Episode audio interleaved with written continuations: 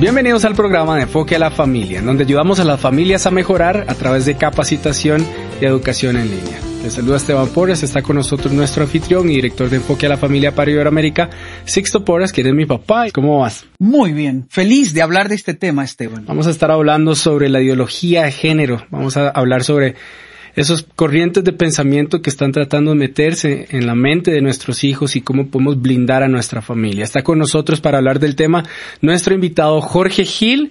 Él es director ejecutivo de crossexamine.org, un ministerio cristiano que busca presentar evidencias en favor de la Biblia y en contra de las falsas ideologías que están atrapando a los jóvenes de la época. Él es cofundador de la Sociedad de Apologistas Latinos y Jorge se desarrolla como conferencista y formador en temas de apologética en América Latina y el Caribe. Jorge, bienvenido a Enfoque la Familia. Muchas gracias Esteban, muchas gracias. Es un placer estar acá y bueno, contento de poder compartir con ustedes eh, lo que tenemos que hablar hoy. Gracias por tenerme acá. Muchas gracias a vos por acompañarnos. En el pasado teníamos claro, somos la imagen de Dios en la tierra, teníamos una cosmovisión sumamente clara, pero ha venido una corriente ideológica que que detrás de eso viene todo un pensamiento económico, un, pensamiento globalista y un deseo de distorsionar la imagen de Dios. Y esto me lleva a que podamos plantear esta conversación con la idea de empoderar a los padres que quieren hablar de este tema con sus hijos, ¿no? Vamos a imaginarnos a un chico de 16 años que oye eh, que usted puede ser un mono, puede ser lo que usted quiera, usted puede distorsionar su imagen y genera confusión, le arde la sangre y dice, yo necesito saber dar respuesta ante estas preguntas. ¿Qué pasa cuando la dinámica de una sociedad está basada en sentimientos, en esas emociones, en esas atracciones subjetivas y están sustituyendo la lógica, la razón, la verdad revelada por Dios desde siempre? Bueno, primero que nada, este, yo creo que es súper acertado que eh, hicieras la pregunta enfocándote en la idea de este, basar, basar una sociedad y el desarrollo de una sociedad en emociones. ¿Qué pasa cuando una sociedad está basada en sentimientos y atracciones subjetivas y reemplazan la lógica, la verdad, uh, la razón? Pues eh, eh, se destruye desde adentro. Uh, si nosotros sabemos que Um, estamos hechos a imagen y semejanza de Dios y nosotros sabemos que el hombre es para la mujer y la mujer para el hombre. Eh, pero ahora se les está diciendo a nuestros jóvenes en la cultura en general que tú puedes ser lo que tú quieras, que tú puedes hacerte a la imagen que tú eh, decidas cuando quieras, como quieras y que eh, la realidad debe de conformarse con lo que tú crees que eres. Mm. Este, lo que estamos creando es caos no hay una manera de de verdad presentar lo que está bien y lo que está mal ante nuestros hijos, porque nuestros hijos están recibiendo el mensaje contrario en la cultura, crea confusión y muchos de ellos van a terminar tomando decisiones bastante nocivas para su salud y nocivas también para el resto de nuestra sociedad.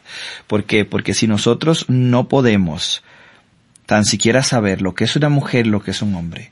Y si nosotros no estamos promoviendo la relación marital entre un hombre y una mujer que produce la próxima generación, vamos a tener una sociedad que va a caer en el caos, va a explotar desde adentro y no vamos a tener la capacidad de continuar con la sociedad que tenemos hoy. Les estamos vendiendo a los jóvenes la idea de que sus sentimientos son los que deben de, que la realidad debe de acoplarse a sus sentimientos y no sus sentimientos a la realidad.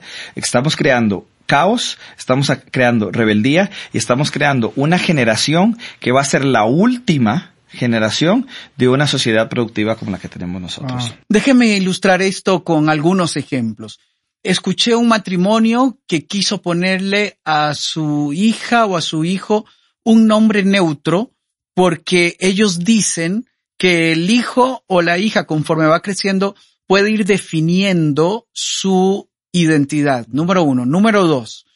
Escuché de una noticia que en Francia una niña de nueve años que se siente gato, el sistema edu educativo se acondiciona para tratarle como tal. Escuché de un hombre en Canadá de 54 años que se siente una niña de nueve años y que exige que la sociedad le trate como niña y que le mire desde esa óptica.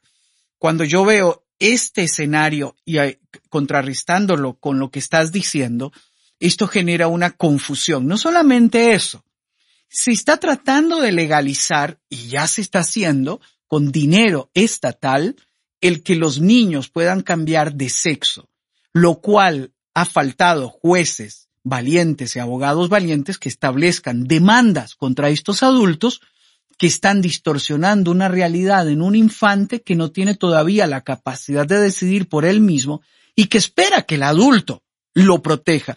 Eh, esto es para ilustrar lo que estás diciendo. Mi hijo de 10 años llega a casa y me dice, papá, mi compañero es gato. Y llegó un, un viejo, y lo digo en término no peyorativo, lo digo con toda la intención. Y llegó un viejo de 50 y resto de años que se siente una niña y quiere ir a la escuela con nosotros. ¿Cómo reacciono frente a esto? Bueno, primero que nada, ahí vemos un ejemplo exacto de cómo nosotros estamos viendo personas que quieren doblar la realidad a sus deseos. Uh, número uno, lo ridículo que muchos de estos este, ejemplos suenan, pero en realidad hay personas que están tratando de perpetuar estas ideas a nivel legislativo, como lo dijiste tú. Y lo otro es que estos ejemplos son, este, bastante, eh, diría yo, diferentes de, de, la realidad. En otras palabras, nosotros estamos viendo que hay ejemplos, eh, por ejemplo, en, en Europa hay niñas que están demandando al sistema de salud de Inglaterra porque pasaron por la cirugía donde se les hizo una doble mastectomía, ¿ok? Porque estas ideologías de género les habían vendido la idea de que ellas eran hombres atrapados en cuerpos de mujeres. Los estudios muestran que el 80% de las jóvenes que pasan por este tipo de etapa de, de, de querer ser transgénero a los años, a dos, tres, cuatro, cinco años, salen de esta etapa y viven sus vidas normales como niñas. En Europa se vio un incremento del cuatro mil por ciento de jóvenes que dicen que ahora son bisexuales, homosexuales o transgénero. Esto no es algo natural, esto es algo completamente manufacturado por estas instituciones ideológicas que quieren venderle a nuestros hijos estas ideas, porque, porque si se puede destruir la familia, la familia es la primera institución que Dios eh, nos da. Si podemos destruir esa, podemos destruir cualquier otra institución que Dios este, levanta, siendo el gobierno y la iglesia. Antes de continuar con este programa, queremos recomendarle un curso que hemos publicado en Enfoque a la Familia. Este se titula Proyecto La Verdad. Está diseñado para aquellos que desean aprender más de teología, historia, ciencia y Dios. Desarrollamos una cosmovisión bíblica aplicada a la vida práctica son 12 videos en donde usted profundizará en las escrituras, conceptos filosóficos, la ciencia, la historia de América y muchos otros temas interesantes. Si usted es pastor, líder ministerial o un entusiasta de las Sagradas Escrituras, este es un curso que le va a gustar. Para ver la información del curso Proyecto La Verdad, visite hoy mismo el sitio enfoquealafamilia.com barra inclinada cursos. Se lo recuerdo, enfoquealafamilia.com barra inclinada cursos. Continuamos con el programa. Jeremías 17:9 dice, Nada hay tan engañoso y perverso como el corazón humano. ¿Quién es capaz de comprenderlo? Y lo que sí estamos viendo es se desfigura o se le quita valor a la autoridad, se le quita valor a la identidad, a la familia y a la persona de Dios. ¿Con qué queda la sociedad? Con lo que yo quiera pensar, eso es. Y quiero volver a la palabra.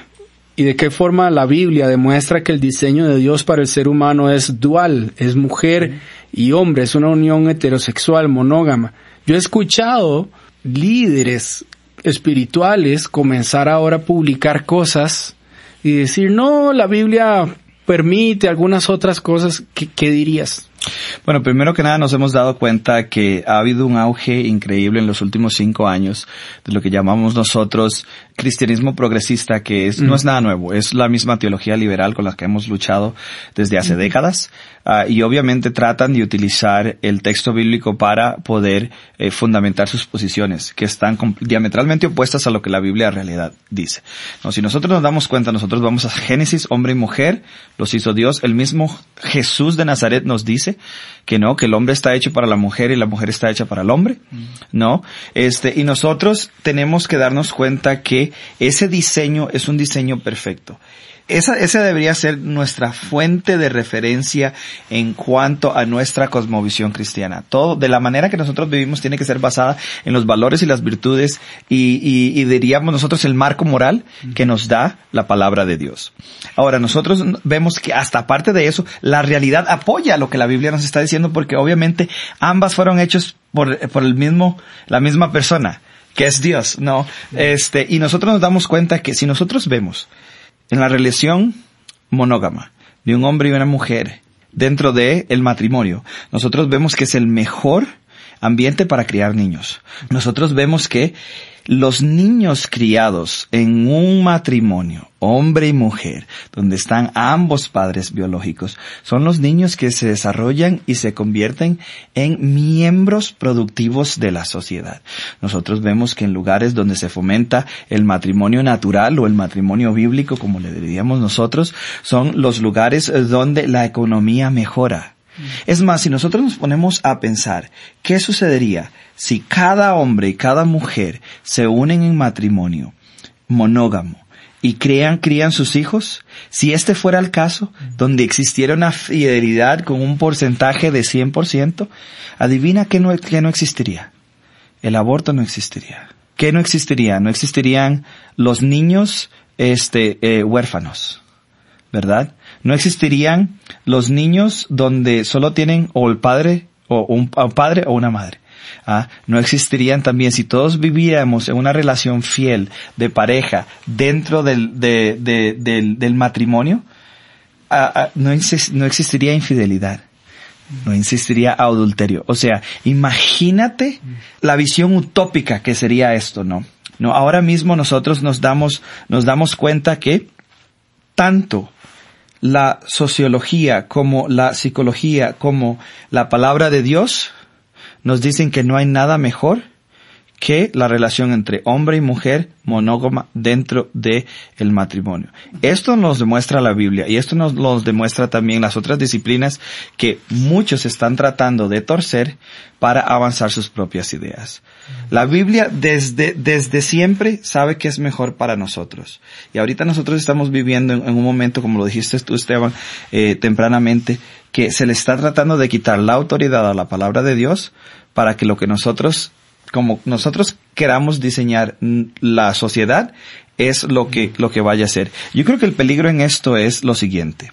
Las próximas generaciones, si nosotros no nos ponemos valientes y hablamos estas verdades a las masas, tarde o temprano vamos a tener que lidiar con problemas mucho más grandes que los que estamos lidiando hoy mismo.